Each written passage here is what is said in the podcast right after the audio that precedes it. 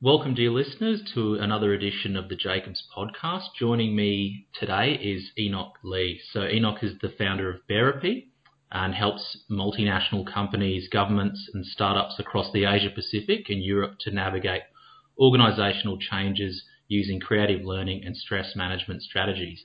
She's a former executive that experienced burnout and depression early in her career, and her work focuses on helping others to avoid making the same mistake. She's the author of a number of books, most recently Stress in the City, and her work is featured on Forbes and a number of other, pardon me, leading publications. Enoch, welcome to the Jacobs podcast. Thank you. Great to be here today. Excellent. And I should mention too that you're actually currently in Singapore, um, but you're based yes. in Hong Kong. Is that right? Um, based in Beijing. Oh, okay. Excellent. Beijing. Yeah. Yeah. Okay. Yeah. Brilliant. That's it. No, sorry about that. I had a friend in Hong Kong, so I just immediately impulsively go there for that. No, no worries. I, I, I am originally from Hong Kong as well, so not too far off. Yeah, excellent. Okay, great. Well, look, you know, when I told someone I was doing a podcast with you, um, the term avoiding burnout um, sparked their immediate interest. So I really look forward to this. I think it's just going to be very timely. And um, Great. Look, and just to begin, I think it's just important to make a distinction between depression and burnout. So you mm-hmm. experience both, it seems, but tell me a little bit about your experience first and perhaps how some people might experience burnout but not depression and even just vice versa as well.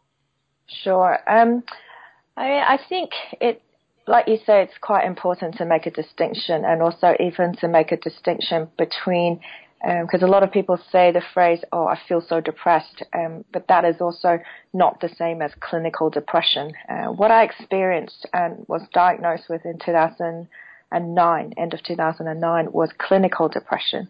And if we look at the definitions according to the World Health, uh, sorry, the DSM diagnostic uh, manual that the American Psychological Association has, um, we hit five or more symptoms under that list for a consecutive two weeks. So some of those symptoms could be things like losing our appetite or suddenly eating a lot, um, losing sleep or sleeping a lot, being really lethargic, uh, losing interest in things that we like to do before. Um, perhaps some people express it as uh, anger or aggression, and some people really retreat and withdraw. Um, loss of sex um, interest, for example, and also um, thoughts of harming oneself. Uh, so when I was diagnosed, I was um, because I was in denial for a long time. Um, by the time I was diagnosed, I was quite severe, um, and my psychologist used the Beck's uh, inventory to diagnose it. So I'd say clinical depression is something that can be diagnosed with a list of symptoms, um, and also if you look at it from a more biological perspective, then there are a lot of studies on how the chemical levels are in the body or not. Um, most predominantly, I think serotonin, and that of mm-hmm. course has a lot of its own controversies. Um, whereas burnout, as I look back actually on, on my journey, I think I had experienced burnout um, throughout my time, but hadn't quite identified it. Um, and so for, burnout is more defined as an overwhelming sense um, of fatigue or a sense of I can't do this anymore. It seems like a lot on my plate. Um, and I think burnout is now also becoming more and more recognized as it is a state of mind. Um, I wouldn't quite say it's a mental health illness or mental or mood disorder as depression is, but it is a state of mind or a state of feeling um, so tired. I seem to not be able to get enough sleep. There's not much energy just no self motivation anymore. So that would be more of a state of burnout. I think the gray area there is a lot of people will feel burnout that oh, I can't do this anymore. It's too tiring. Um, I don't like my job, or I I don't want to wake up in the morning. And the danger there is, I think, burnout could easily slide into depression. But that's the gray area of okay, where where do we cut that line? Um, and to be honest, I don't have the answer. And then really, I think that is for a professional psychologist or psychiatrist to to have to diagnose each person on a case by case basis. I think a lot of people tend to go on the, the internet and say, oh, okay, I have all these symptoms, then I must be depressed, right? So, so mm-hmm. that's those are the things I would caution really against. That you know there are ways to diagnose. And unless we actually get a proper diagnosis, it's hard to say, well, then how do I cope with it? Right. And so people can be burnt out, but not clinically depressed. Or like myself, by the time I was clinically depressed, I was way beyond burnout. Mm. Yeah. Mm. So do you think Enoch, in your experience, you'd put so in terms of you were actually quite like I mentioned in the intro, um, very successful professionally. You ticked mm. a lot of professional boxes. Um, you were working mm. hard and things were going sort of quite well for you professionally. But then you mm. um, obviously you experienced burnout and then kind of pushed yourself into depression. Is mm. that correct? Yes, I, would say that's a very correct description. Um, mm. And I like to sum it up in some ways of, uh, I think back then I, I overestimated my ability to cope with the stress because the burnout in, in essence was a, a manifestation of I could not cope with the stress anymore. Um, and then I also underestimated my environment and the effect it had on me. Sure. Yeah. The um, I think sometimes you can get that idea that um, you know you're kind of expected to push through the burnout, perhaps, mm. and you need that element of persistence. But then, obviously, it's a very tricky balance you alluded to. You know, where you kind of need to not get online, but actually um, get some professional expert mm. to look at um, things. But yeah, I do think it's a tricky thing because you know a lot of the time there's that expectation to push yourself, and not that just your professional obligations have, but that you can have on yourself too, to just sort mm. of like um, put your problems in your back pocket and just sort of soldier on, which I think yep. is a good. Like I like that idea of vigor and drive and initiative and and just mm. um, grit as well. Um, yep. But then yeah, you just have to be kind of careful about finding that that balance. Um, yeah. yeah. yeah, definitely. Um, and do you see um, any? Is there any sort of difference that you see in the cultural terrain that you sort of cover? Like, say you're, you know, you're in Singapore. Is there any mm. difference between that and Beijing, or you do have an Australian connection as well, or, yep. or the United States and cross cultures? Yeah, I mean, I think um, I, I, do notice a difference across cultures, and um, at the risk of maybe overgeneralizing a bit um, because we do know cultures could, you know, when we talk about mm. cultures, there could be stereotypes and um, mm-hmm. generalizations, but in some ways these stereotypes exist for a reason. So mm. I'd say in some ways the way we grow up in Singapore, China, uh, mainland China, and Hong Kong um, are quite similar in the sense of you know what you just talked about, that sense of grit, uh, that sense of we've got to push through. And yet, I think perhaps it, we we push through, coming a bit less from the angle of grit, but more from I cannot admit defeat, or it may bring shame to the family, for example.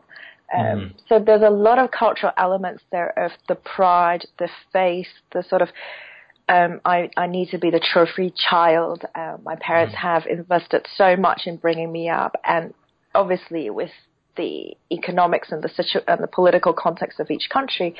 Um, mm. When I grew up, you know, my my parents were middle class, sandwich class. We didn't have a lot, but we had enough to send me to school. And so, in those contexts, the way to um, to be outstanding was through education, for example. So we we worked so hard just to get that 100 out of 100.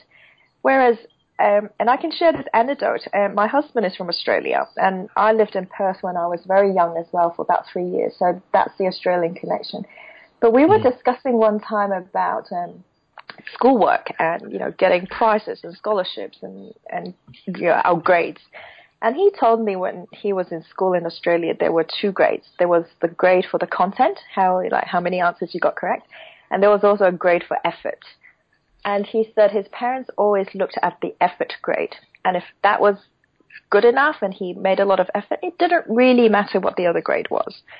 And I started laughing. I said, but then what's the point of, you know, even if you tried really hard and failed, then what's the point? Writing. Yep, right? and so, you know, and, and that for me was a huge cultural mindset of, um, you know, I, I don't think I ever even thought about it until he mentioned that. And mind you, I was, you know, in my 30s by then. And so for 30 years, I had gone through life, and, and I dare say a lot of people in my generation out here in Asia um, Singapore, Hong Kong, China, Beijing, Shanghai, you know, whatnot.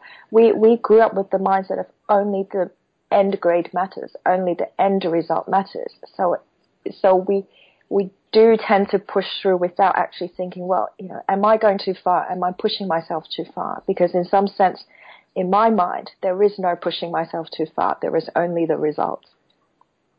Yeah, and that's a really interesting observation about the sort of the cultural elements like the pride, mm. the face, and then the premium placed, as you say, on the results and the, the mm. end result.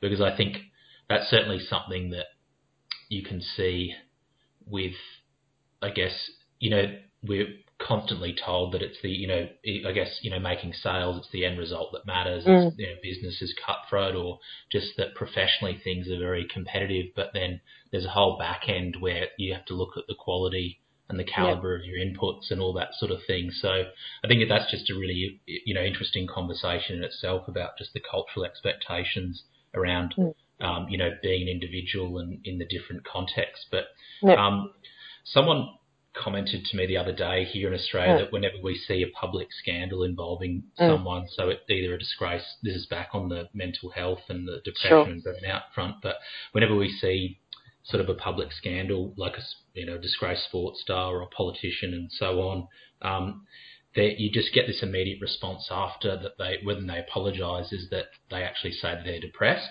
And I'm not mm-hmm. saying people use it as an excuse and that it doesn't have a genuine effect on someone or a person's decisions. But mm. in your short ebook on your website called Pull Yourself Together, which I highly recommend, um, mm.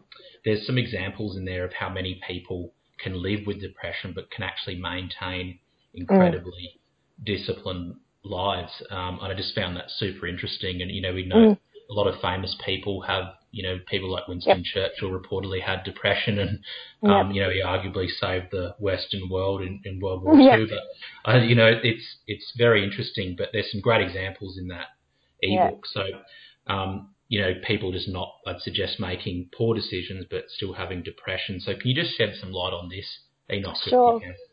Sure. I think also in, in terms of clinical depression, I mentioned earlier, you know, when I was diagnosed, I was considered a severe case. So even as diagnosed with um, mine was um, major depressive disorder. So even under depression, there are a few different kinds, and then there are also different scales of depression. So um, a lot of people, um, sad to say, but I think it also is part of a reality, is um, people live with mild depression. All right, so mild depression could be exhibited where you know there is all those symptoms, but they're not intense enough to actually avoid the function. Uh, sorry, to prevent the functioning of a person in a in the normal course of life. Right. So yes, they can still get up, get into the subway, go to work, you know, perform kind of okay at work, and then come home. Like they they still function.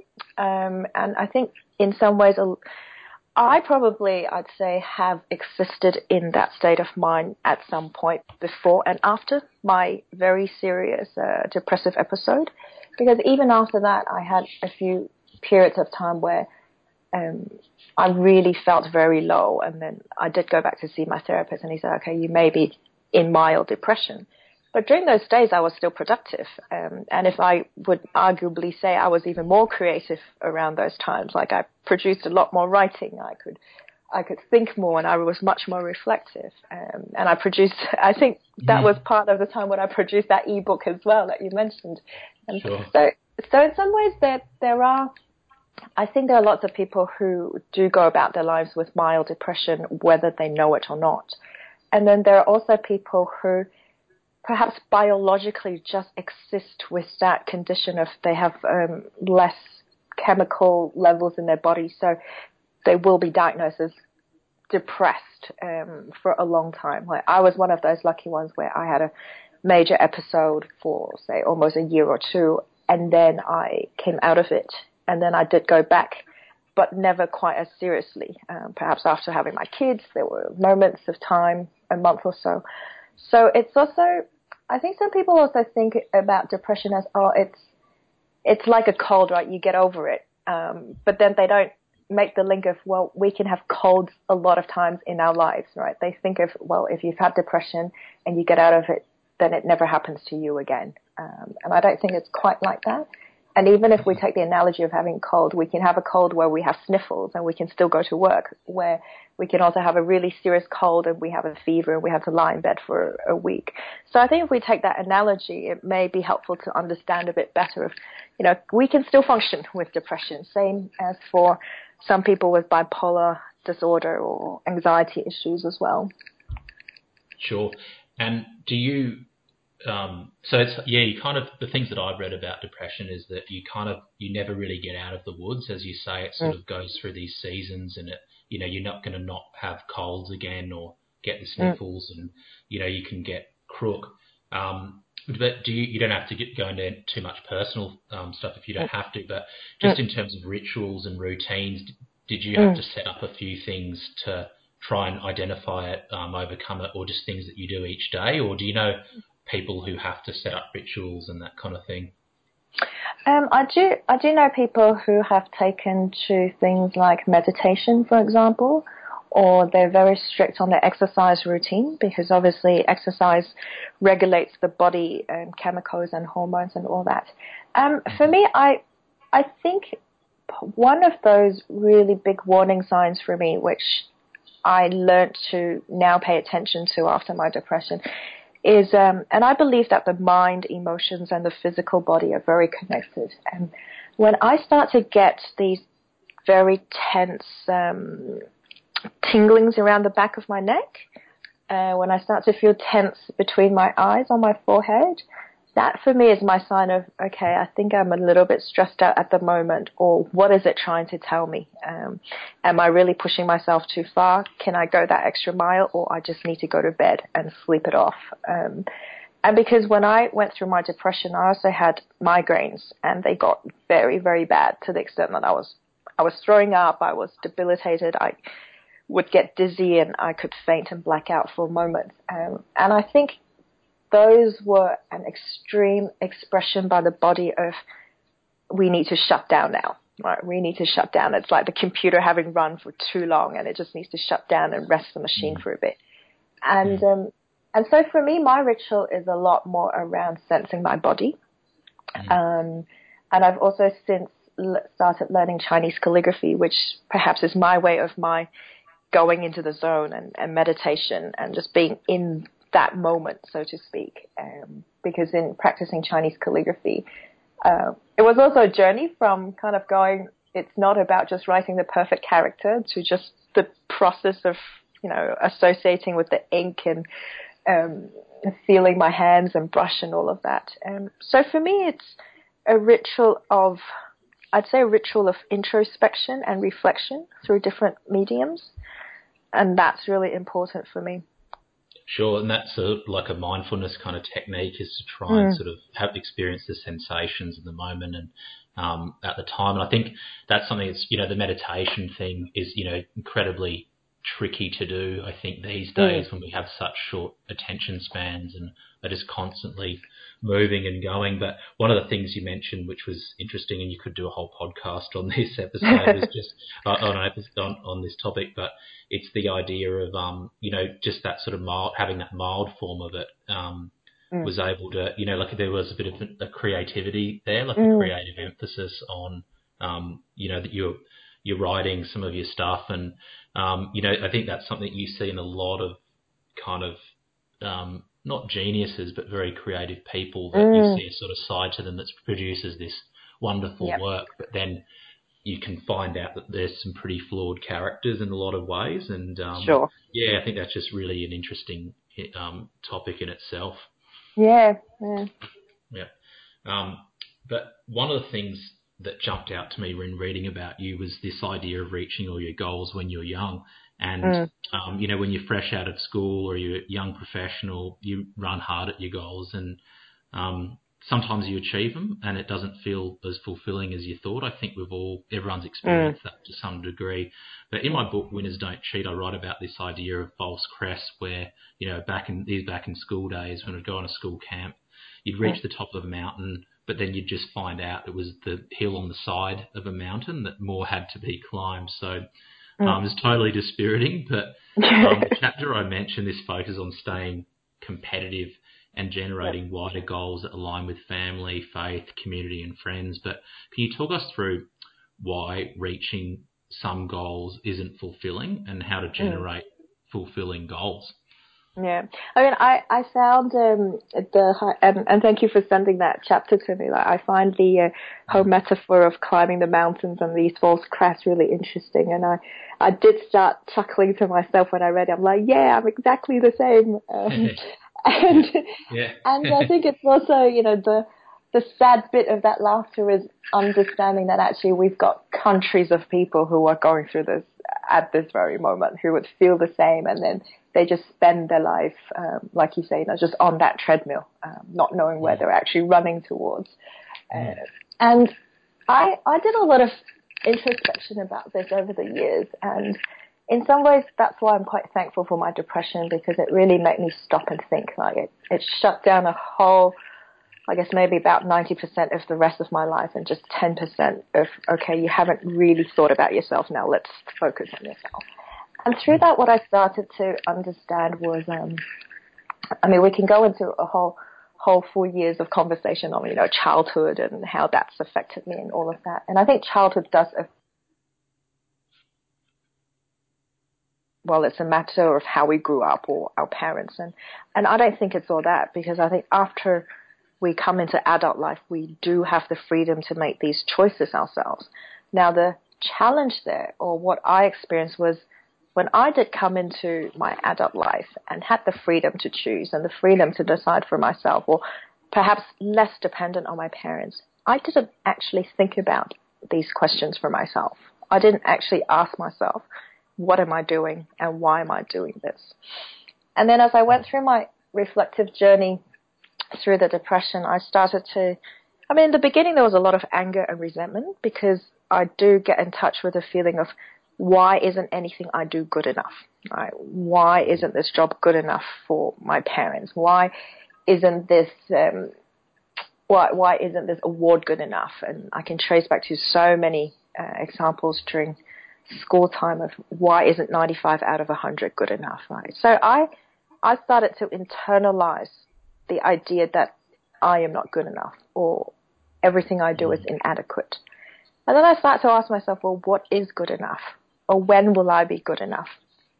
And in some ways, it's, it's hard to say there isn't a very concrete answer or anything. But what it did get me in touch with was a lot of my actions or chasing these goals and achievements was stemmed from this fear of not being good enough. Which then, mm. when I sit back and look at it, I'm like, well, no one's actually really told me I'm not good enough. Um, evidence has shown that, you know, I may not have a billion followers, but I've got enough people reading my books. It seems like from the comments I'm helping people, which is what I would like to do. Um, I have a nice family. I have good friends. They seem to give me good feedback. So, you know, where is this idea of not being good enough come from? Right. And then once I started tracing back to all of that and understanding it seems to be an irrational fear in me, just somewhere hiding in the unconscious mind. And so whenever I reach a goal, um, and I can share this with you, like once I, I hadn't actually held my book, my latest book, Stress in the City, until a few days ago. And I asked my publisher to send it to me to Singapore. Um, because the book only even just came out a few weeks ago in the UK. And when I opened the box, I was so excited and I took the book and I like, you know, I looked at the cover and I caressed it a little bit like, oh, it's so nice. And then I flipped through my book and a split second, I was like, oh my God, I can't believe I wrote that. Oh my God, that's such a bad sentence. And I just started criticizing every single word I wrote in that book and I started to cringe. And then I sat down and I laughed at myself. I'm like, you know, my not good enough fear is coming back again, right? And I yeah. think that's what it is for me. If perhaps I'll never get over that I'm not good enough fear. Um, it may exist for a reason. Perhaps on the flip side, it really pushes me to excel and improve. And then on the irrational side, it just kind of, I just dampen down my own mood for no reason at all. But at least now I can identify and say, okay, I am criticizing my own book because of this irrational fear. And once I can um, pull those two things apart and distinguish and ask myself, look, is it really objectively how much more I can do to improve? And if I had slacked off and I hadn't done it, then okay, I can, I feel like I can give myself a good scolding. But if, like my husband said, you know, I have tried my best, then at least I can give myself some credit of, okay, I did try my best. And in some sense, then it breaks down the whole idea of achieving goals, right? Because it's like, okay, I have done it. It's here, right here, and people have bought the book. Um, so what else am I going on about? And I think that kind of self-realization is helping me understand or make sense of my last 30 or so years of, you know, why I never found reaching a goal fulfilling because even before I reached it, I had discounted it already. Yeah, that's interesting because I think um, that idea of gratitude that you mentioned is mm. is you know stop and identify stopping and identifying um, things that you've achieved and recognizing that you've done you know the best that you can do is mm. just um, you know that's something you kind of need to build in. But I think there's a, a bit of that too. In, you know, when you're young, this is my experience that mm. when you're sort of unhappy with your situation, and you know, a lot of my book "Winners Don't Cheat" is about you know building skills, education versus employability, trying to mm. find your aptitude, and uh, you know, one of the key motivators for me getting better was actually an intolerance of my circumstances. And I think mm. like that's the whole reason why, you, in my instance, where I created, you know, expectations, I created goals, you know, mm. a roadmap, a vision to improve and get better, um, mm. because of you know, like I wasn't happy with my current circumstances, and I think mm. there's obviously nothing kind of wrong with that, but then it can be, you know, you've got to enjoy the journey, you know, not so much mm. the you know the goals and the ticking off the boxes because otherwise mm. you're just sort of in for a life of false crests. And I like that idea of you know mm. why what am I doing? Why am I doing it? That you mentioned and um yep. yeah, and I think yeah, there's just a lot in there that um you know. And look, I appreciate the the part on the texture of the book and you know being mm. excited to open it, and that's really interesting too. um, and then just that criticism that you have with looking back and thinking, oh gosh, why did I write this? Or yeah. And I and yeah, like I, I think even in that though, my you know like it would be um kind of like what your husband's. It's like you put that out. You know, like that's what you've you've said at the time, and you've done mm. your absolute utmost at the time, and that's what you wanted to broadcast yeah. to the world. And I think you know, there's that's something because how I would have looked at it my own instance is like, oh gosh, is this what you know? I put this out there and I can't change mm. it and I can't alter right. it, and then um, but then you know at the same time that that in itself is kind of like reaching a a sort of false goal in the sense that yeah. um, there's, you know, it, this sounds harsh, but probably like in my own case, like not a lot of people would care what I've written entirely. Like it matters to mm. me what I've written, and you know, um, mm. It, it's not you put these huge expectations on what you've written and yeah. think, oh gosh, and then this is going to happen, that's going to happen, but then it doesn't. And I think mm. there's probably a bit in there about sort of um, confronting fears and all that sort of stuff. But I guess yeah, I'm just what I'm trying to say is that nothing's sort of what it's cracked up to be, I guess. And no. even in, you know, even with your goals, yes, to a degree, but then even with your written work as well. So yeah, yeah. I mean, yeah. as I was listening to you chat, I, I don't know if you share the same feeling too, because what you said also made me think about well, part of um, that in quotations, the fulfillment seems to come from an external source of mm. um, well, do people take it seriously or will they even care about the two books that we've written with our blood and sweat, right? Sure, and, yeah. and it also just made me think of, um, which I, I know for myself too, you know, I, I spent a lot of time looking for approval from outside sources. Um, mm. and not so much trusting my own approval of myself or mm. in, in some ways almost like how much am I worth is dependent on how much people tell me I'm worth. Um, mm. And so going also through that journey of breaking down some of that mindset, um, I'd say, you know, in some ways, um, that that helps with putting the goal in context of that's just not just the only thing. Mm. Mm. Yeah, yeah, sure. And I think you know it's what we I mentioned before about you know we have such distracted um, lives now and short attention mm-hmm. spans, and sort of finding that solitude or that internal reflection to work out, mm. um, you know, what does it mean to me, and is this fulfilling, and why am I doing it, and um, that satisfaction. And one one of the things that arrives with that distraction is looking at the success of others too. And mm. you know, I just know it's so dangerous to do because it kind of you immediately when you start doing that, that comparison to others is is um you you undermine your own successes, and then you yep. immediately immediately it's like a it's a surefire recipe to feel glum and um, yep. really bad about what you've you've done because um, yeah again you'll be on this journey to false crests and you, yeah. it actually pushes you back into that thing about results like that expectation mm. of like well it doesn't matter kind of how you how many sales have you you know generated how many um, you know hits do you have what's your website traffic like mm. all that sort of stuff that yep. you know those KPIs matter um, but you know if you're comparing them to someone else then um, it's a yeah, just a surefire recipe to just feel miser- miserable. yeah. yeah. yeah. Yeah. The the um and one of the um I wanted to just ask you about I think coming into your thirties, I do note that that's sort of a key time. Like I think in your twenties, if you can sort of a lot of people power through, they reach their goals, mm. they there's a lot of excitement. But then you know you come into your thirties, your obligations change. Um, you, that excitement of your 20s is behind you.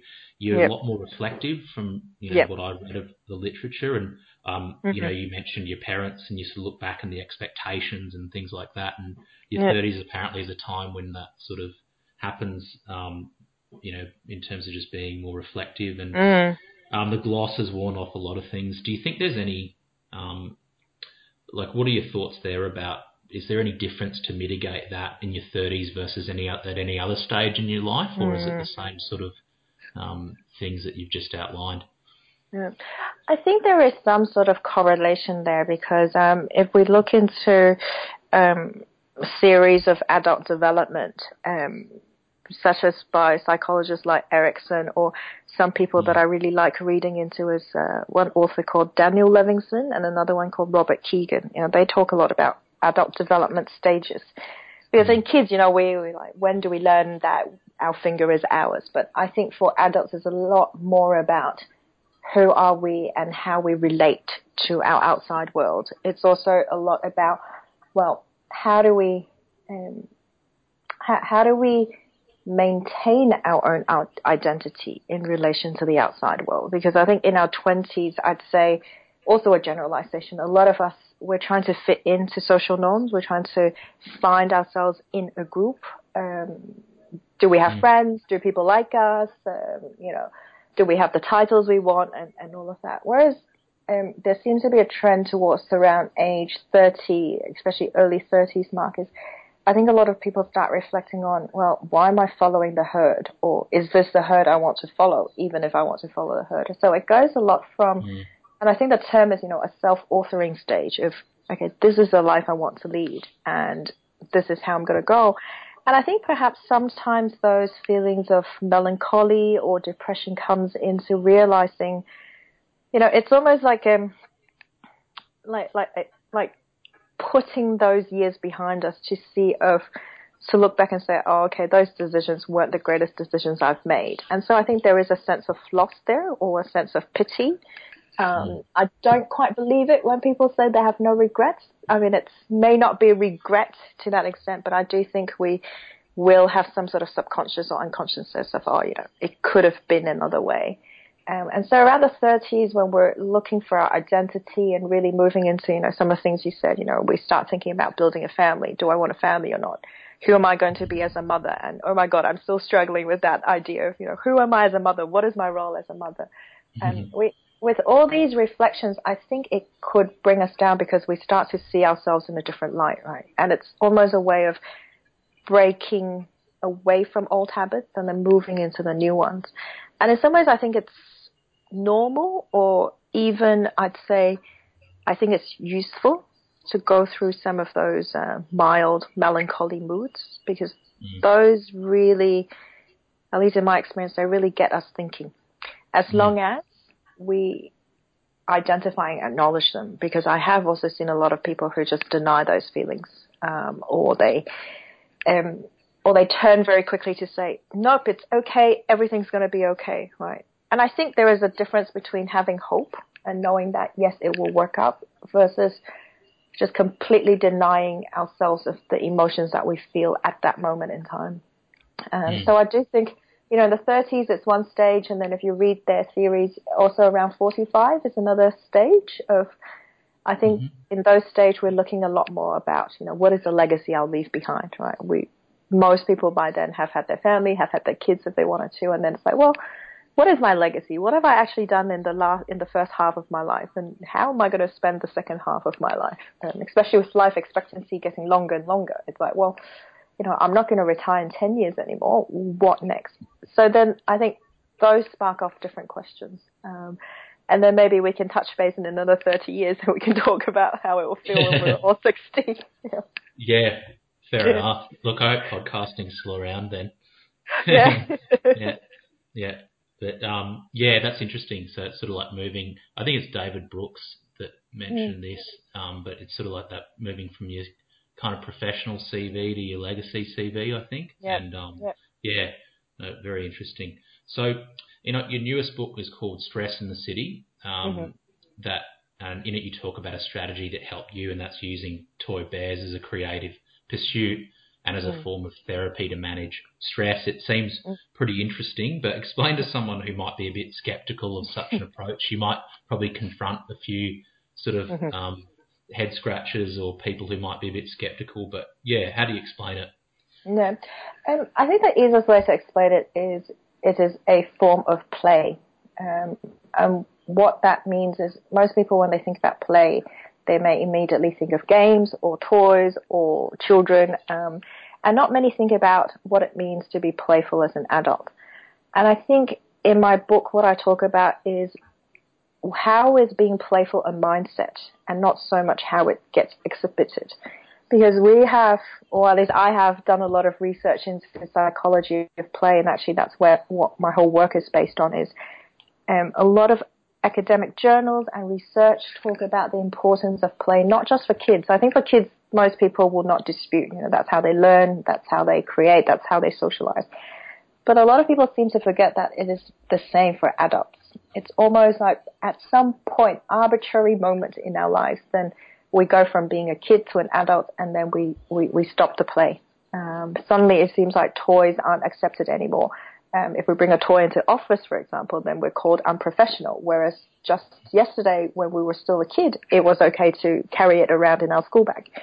Um, and so the whole premise of playfulness, I think there's lots of renowned psychologists who's done lots of writing about it. And off the top of my mind, I can think of people like Dr. Stuart Brown, who uh, founded the National Institute of Play in the US, um, the late Brian Sutton Smith, he wrote a lot about the ambiguity of play. And um, even in adults, there's a lot of neuroscience research now as well where they mapped out the brain waves of when somebody is playing, um, the amount of activity in the right brain and the creativity and the learning that it can be correlated to is immense. So how people have documented mindfulness in some ways is the same way as people have documented playfulness. And so what's actually really interesting for me is like why is mindfulness so widely accepted? But when I talk about play, usually I get, you know, you know, the head scratches that you you you said. And also yeah, yeah, yeah. even sometimes people give me a frown or they roll their eyes and be like, She's crazy. Um, I take that. I, I I'm okay to be crazy. Um, and I think what it is is by not being playful or not thinking about play, we're actually ignoring some innate abilities that we were born with. Um, because kids are born and they don't need anybody to teach them to play and they just play. You put them in a room with nothing, they will be able to imagine something up. If you give them a spoon, they can pretend it's, I don't know, a crown or a magic wand. And so the imagination and creativity that happens in the process of play, um, it's so valuable that I think it needs to be brought back into the conscious mind and awareness of us boring adults. Um, and I'm not saying that most every adult is not playful. I have met very playful adults, and also in my experience, I find certain cultures more playful than others. And as adults, it can exhibit in different things like humor or wit. Um, people express it in different forms of, say, writing, in comics, in drawings, and, and all of that.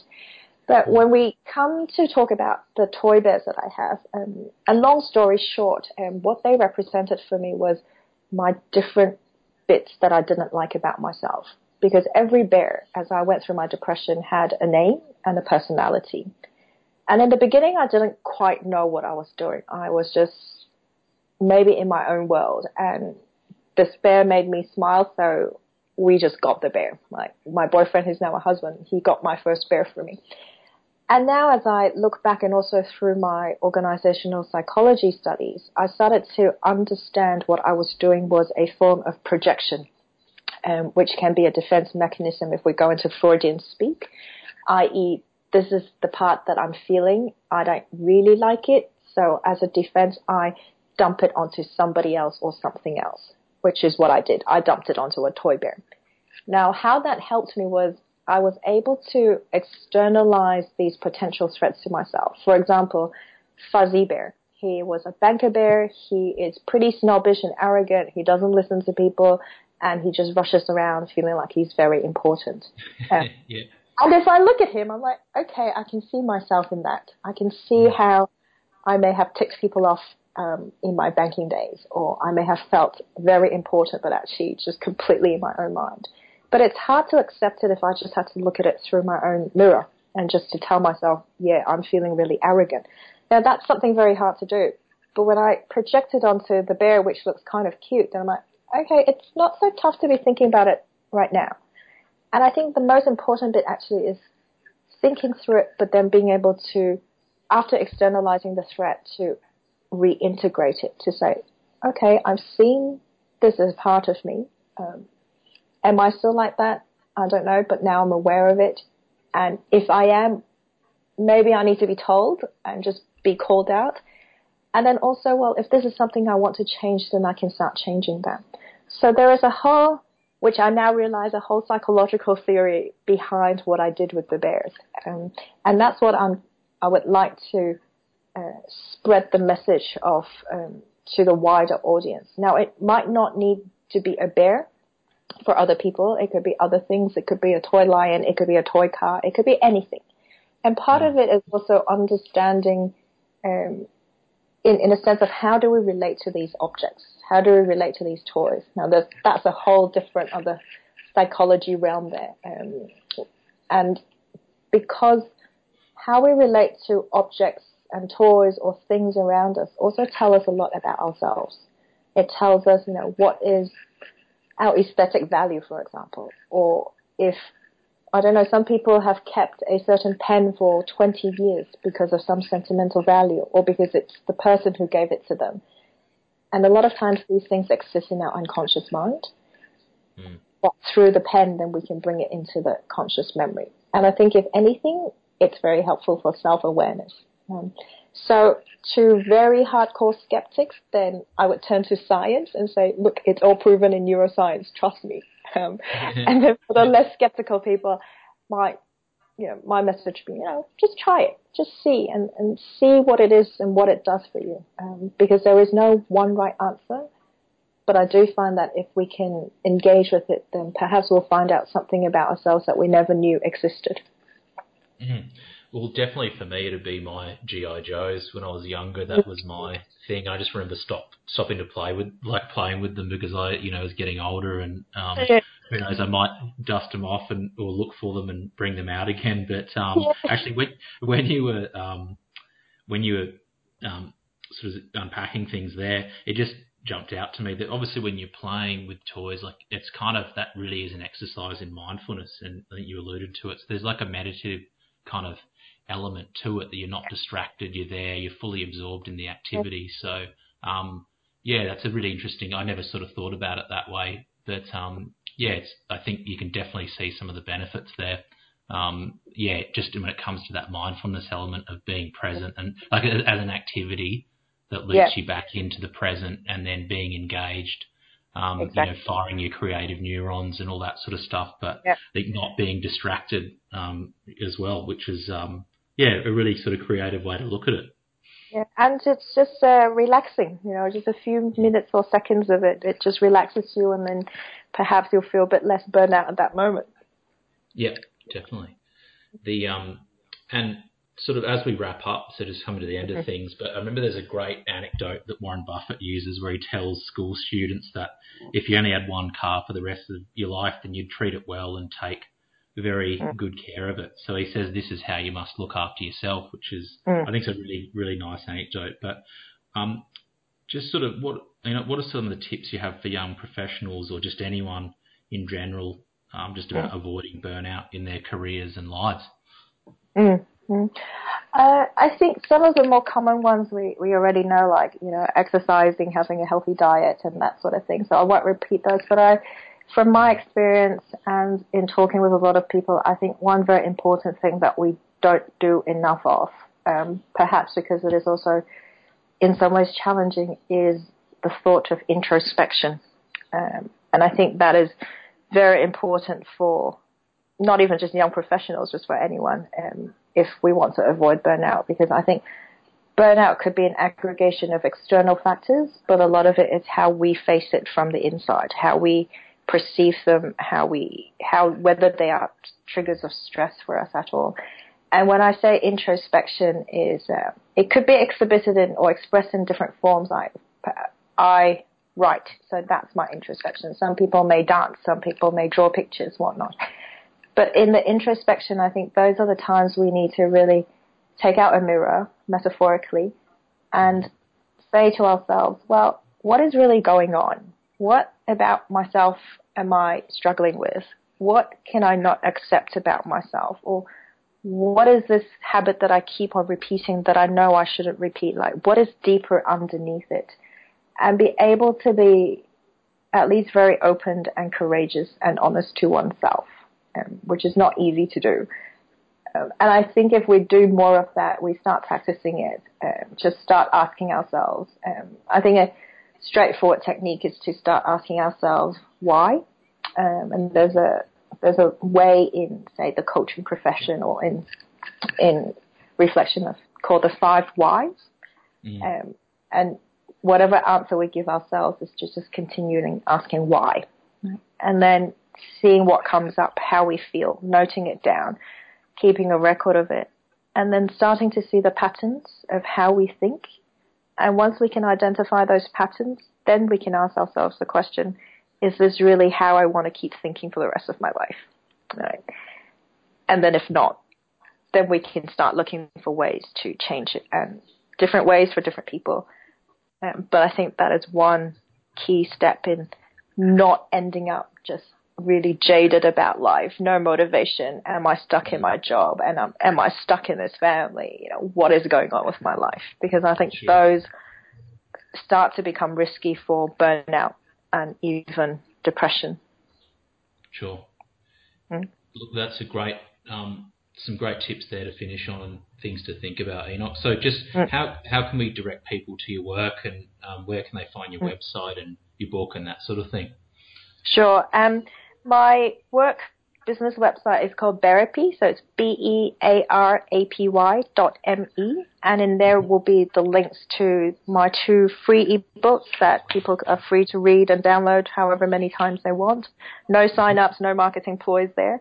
Um, Mhm. And then also there is a link to um, my latest book, Stress in the City, if they want to order it online. Um, my publisher can ship worldwide. I know it's also on Amazon UK and US. I'm hoping it will go to Australia soon, um, but we're also working on bringing it into China. And otherwise, if people uh, are interested in some of my other thoughts, I also have a blog called nochnoch.com, N-O-C-H-N-O-C-H.com. So that's my pen name as well. N-O-C-H, dot com. And Correct. Bearapy, B-E-R-A-P-Y dot M-E. Excellent. Yeah, B-A-R-A-P-Y. Great, gotcha. B-A-R-A-P-Y. Excellent. Well, I'll put those in the links to the show. But, um, Thank you Enoch Li, thank you so much for joining us today you. on the Jacobs podcast. We really appreciate it. Thank you. Really enjoyed the chat. Thank you, dear listeners, for listening to that episode of the Jacobs podcast. A reminder if you listen on Spotify or Apple Podcasts to please leave a review or uh, share it with your friends. Um, and if you are after other podcasts, please go to seanjacobs.com.au and click on podcasts. And also, that website has a lot of my written work as well. Uh, thanks for listening, and until next time.